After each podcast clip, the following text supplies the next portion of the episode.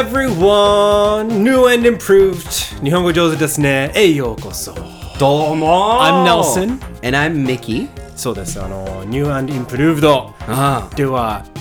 ないかな。同じいやいや、新しいんじゃないの？皆さんお待たせしました。お2週間の、えー休みを経て帰ってきました。うん。日本語上手ですね。ポッドキャストをいつも聞いてくれて、そしてそして楽しみに待ってくれたみんな、本当にありがとう。ありがとうございます。お待たせしました。ね、ミキ、2週間どうでした？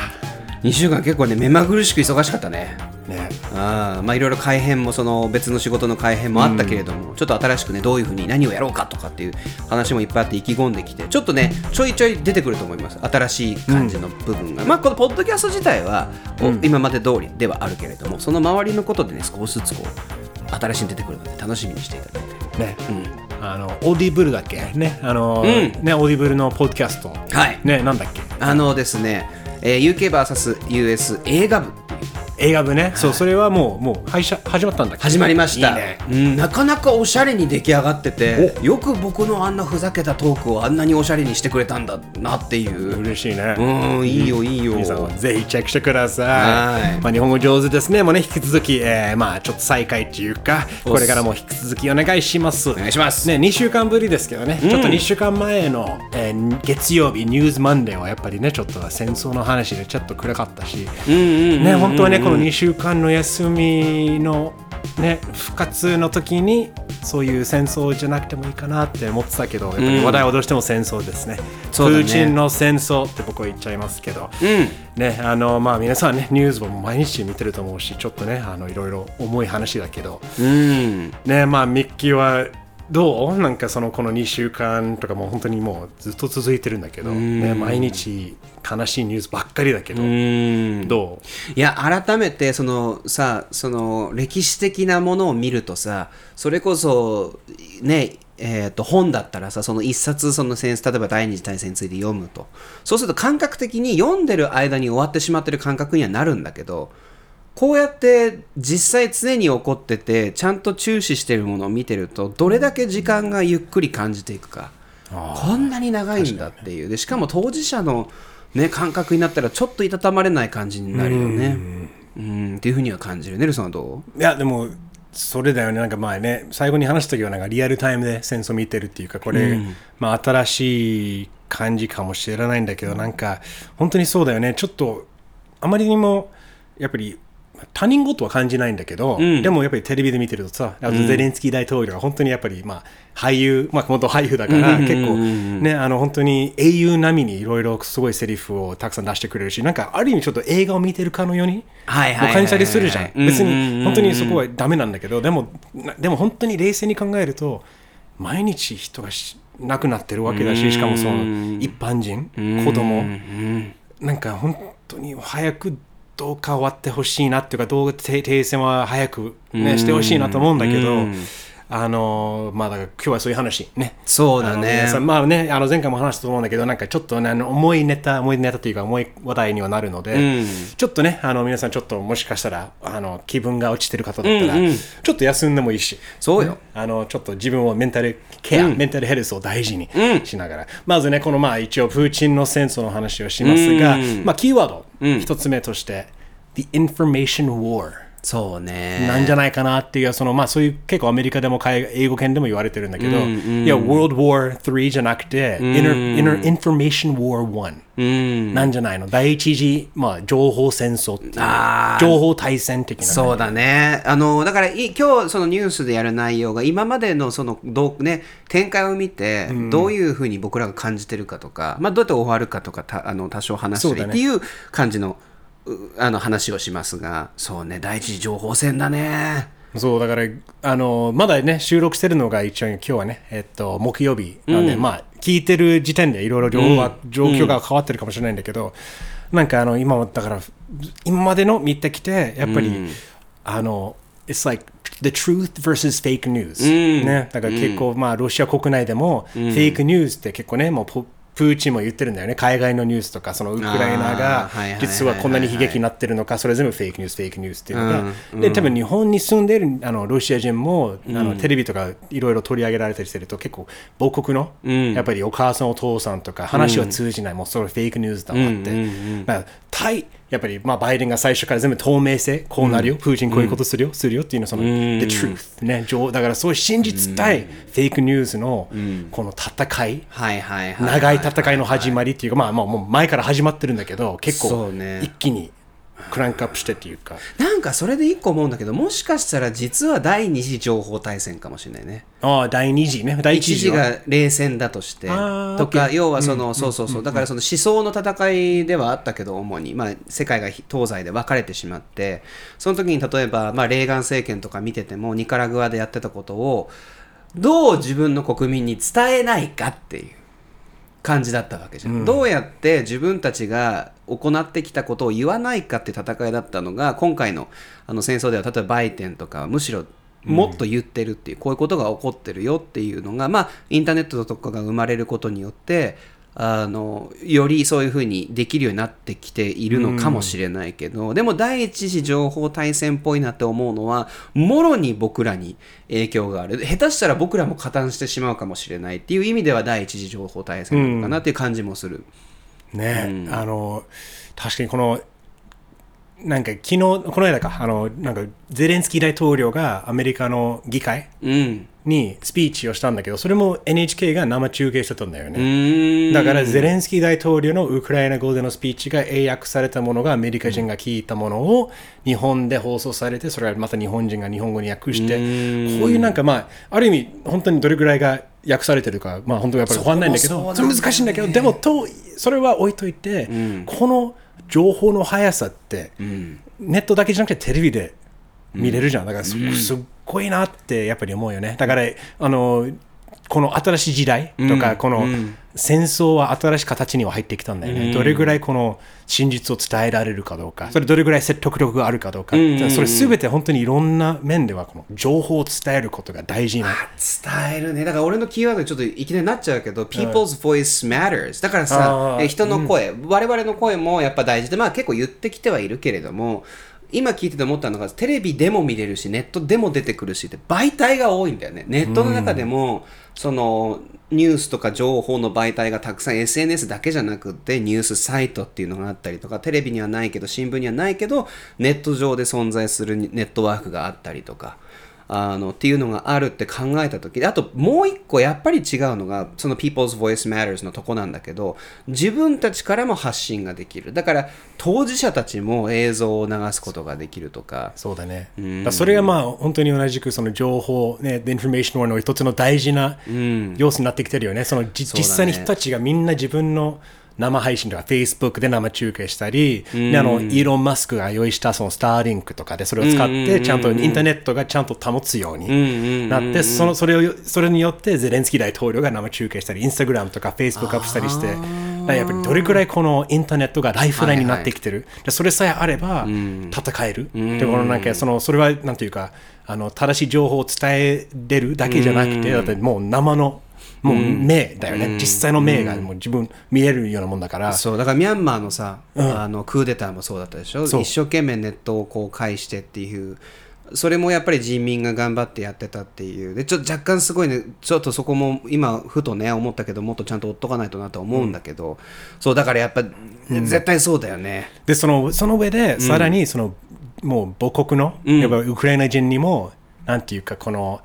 えー動機？動機っていうか、なんていうかそのモチベーションとか、うん動機だね。動機でいいんだよね、もう上げられるんだよね。やっぱり結局自分のリーダーがあんなステージでもうアメリカの議会アメリカの大統領の前でスピーチしているよっていうのが誇りにしか思えなくなるじゃん、それが正直まあ日本はできるかどうか置いといて日本人の人がそれぐらいやったらやっぱり日本かっこいいねって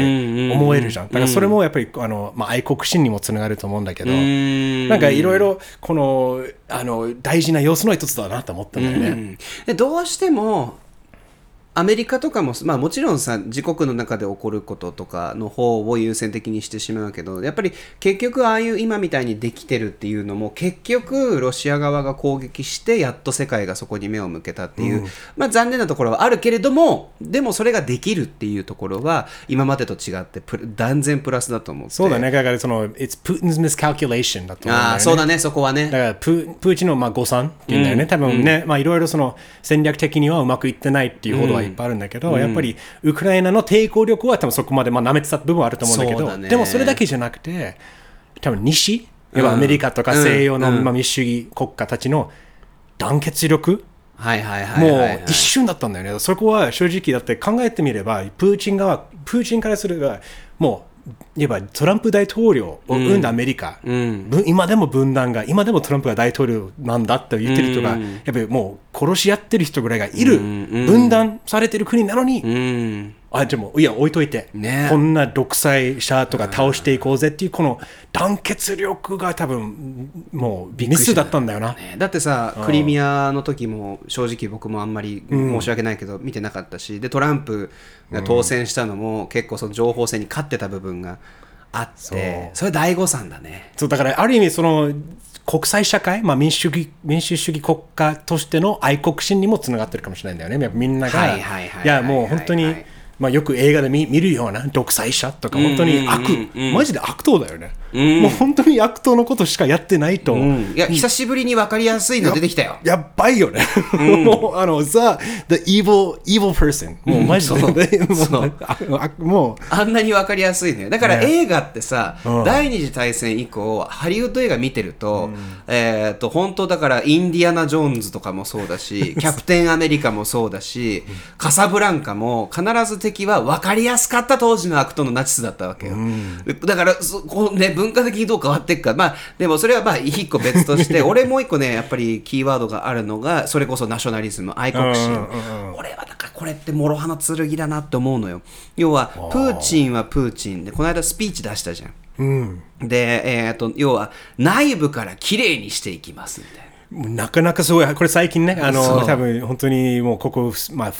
昨日ぐらいのタイミングだけど、あうの、ん。そう、すごい発言だよね。ね。なんか結構もう本当にヒトラーと同じぐらいのこのそうそうそう。綺麗にしていこうっていうのは本当にそのロシア人が犠牲になったとしてもロシア人でもやっぱり綺麗な人は綺麗と綺麗じゃない人が分けてきてるっていうちょっと恐ろしい段階に来てるよね。ね、で分かりやすく我々はあなたもロシアで生まれたんでしょみたいな。だから仲間だよねとかあとはロシア人なんだからあなたは他の人とよりも秀でてるよっていう分かりやすいけどもう多分人類ずーっとこのままう利用されるんだろうなとかって思ってしまう。だ俺とかは、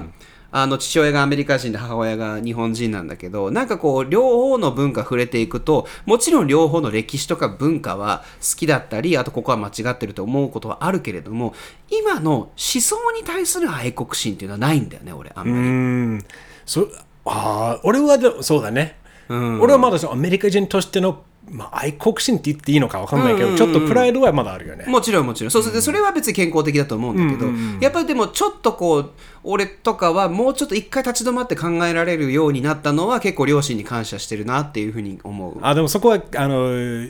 共感できるのが、ん。多分自分もやっぱり日本に来て日本長年住んで日本語喋れるようになって、やっぱりもう日本人からの観点からいろいろ物事を考えれるようになるっていう、ある程度ね。うん。ねもちろん。あとほら日本に来て外からアメリカを見ることができるとかやっぱこう結構目から鱗なことは多いんだよね。うん、そう、そこだったのかでそれをちゃんと受け止められるような体制を、姿勢を持つかどうかでも大事だけど、なんかあのこれすごいよね。でもあのこれから大事になんていうかあの、まあ、これから注目すべきところが中国じゃないとですね思ったり、It's China's dilemma、はい。今ち中国のジレンマなんだよね、うん、チャイナジレンマ。チャイナジレンマみたいな感じのあの映画のタイトルみたいなね、映画とかだなんかあのロックの歌みたいな感じ そうだよね。ちょっとあの、まあ、どういうことかっていうと、うん。あの中国がやっぱりあの今一番多分ヒヤヒヤしながら見てると思うんだよね。うん。あのつまり一番のなんていうか、えーまあ味方で強い味方があのロシアだったんだようね。んうん。でさすがにここまでプーチンがやると、うん。もう味方ですとか大丈夫ロシア支えますとかってなかなか言えなくなってきてる。うんうんでこあんあんこんなにみんながね先ほど言ったその団結力、うん。があるっていうねその新しい、さっき building a new world order、新しい new world order ね、あなんていう組織を、ん。あの作り上げようとしてる感じがして、それは中国はどっちに行くのかって攻め,、ま、攻められてられてるような、確かに確かに。もう究極な選択肢だよね。でも本当はやりたいわけじゃん。台湾とか行きたいわけじゃん。そうだからもっとプーチンうまくやれよって絶対うん。絶対中国は思ったから向こうはね。だからもうもうしくじった。やばい。だからもううん。もう仲いいパートナーが先に あのリーロイ・ジェンキンスじゃなくてうん。なんかそういうもう勝手に突っ走って、うん。いやダメだよってあ止めらんないやばいやばいっていうのが、もう見ててそれ中国はどうするのかっていうところがお大事じゃないかなと思うんだけど、ね、だからこそちょっとロシアとかプーチンには負けてもらわないとこれは。あのここで勝ったりとかアメリカで、ね、トランプ再選とかんあのまた出馬する疑惑はあるけど再選とか決まってしまった時にはもっと気をつけなきゃいけないのか。そうならないためにもじゃあちょっとまとめで言うと We need to protect our own freedom 自分たちの自由はやっぱ守らないといけないっていう。でそれそれどういうことかというと投票だよね。投票 しようねっていうね。そう多分ねこれ聞いてる人たちはもう投票する意向ある人多い気がするから、ぜひちょっと他の人にもちょっとそういう話をちょっと毎日話すだけでも随分違うと思うんだよね。ね。近づいてきた時でもいいからこの人どう思う？とか、うん、っていうのは大事だと思いますそう話し合うのだけでもいいし、あのあと世界の情勢を見てこの自分まあやっぱ日本だったらね日本の代表だからねその政治家が、自分を代表する。自分の代わりと発言代わりに発言をするって言ったから、そういう人たちがちゃんと自分に合うような自分と近いような価値観を持つのは当たり前。別に近くていいし、でもあのでもそれを選ぶのが本当に投票しかないし、投票しないと選べないからね。選ばれないし逆にち逆にとしか選ばれなくなるから、マジで。うんうんと思うけどね、だからあの、ね、ミキも言ったように、例えばその次のアメリカの大統領選挙、うん。うんこの2024年だけど、まあ、トランプまだいるんだよね。そうなんだよね。仮にね、仮にね、これ最後のちょっと、これまあ妄想とか予想にしか過ぎないんだけど、あの仮にプーチンがもちろんもうこの戦争、このウクライナとの戦争っていうか、プーチンの戦争に、じゃあもう勝ち目がない、負ける、じゃあ停戦っていう交渉に本格的に入る、停戦に入るとしたら、その交渉の中には絶対制裁を取りあ取取り消してよ。ってなるはずだよね。んうんうん。で、その代わりにちゃんとウクライナの条件を飲み込んでくれるみたいな。そこでウクライナが OK って出したら、そこはまあ多分他のアメリカも飲み込むしかないんだよね。分かった。うんうん。で、そこからちょっと想像してみると、これ本当にまあ本当に想像とか妄想しかないんだけど、あの、こっからが、ああ、やばいなって思えるのが、よし、じゃあ、あと2年間のアメリカの大統領選までに、よし、プーチンがい一旦戦争を終わらした終わらして、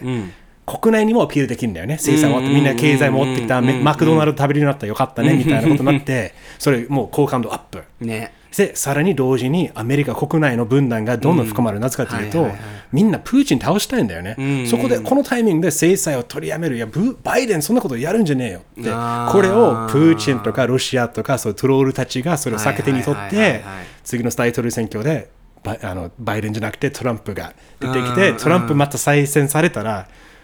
やばいよね。そうだね。だからちょっとそこまでのもう2年後、3年後の話も視野に入ってきてるかもしれないなっていう感じそうだで、ね。見据えてね。うん、だから皆さんもそれぐらいのちょっと意識を高めて、なるべくちょっと情報を取り入れてほしいなと思うんだけど。い、や俺もそうしよ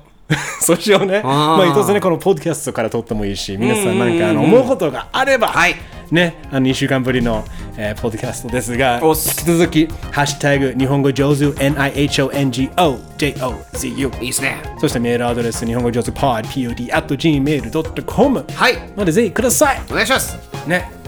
なんか最後になんかありますかね、ええいやでもあ大丈夫だと思うよ、うん、ただ僕らもやっぱりそのそう政治と世界と全部つながってるっていうふうに思えばもうちょっとこうね意識をいわゆる意識を高めるってことできるんじゃないでしょうか。国際社会人としてね、ええ。これから生きていくから、はい。やりましょう。やりましょう。はい。というわけで。はい。See you tomorrow. バイバイ。日本語上手ですね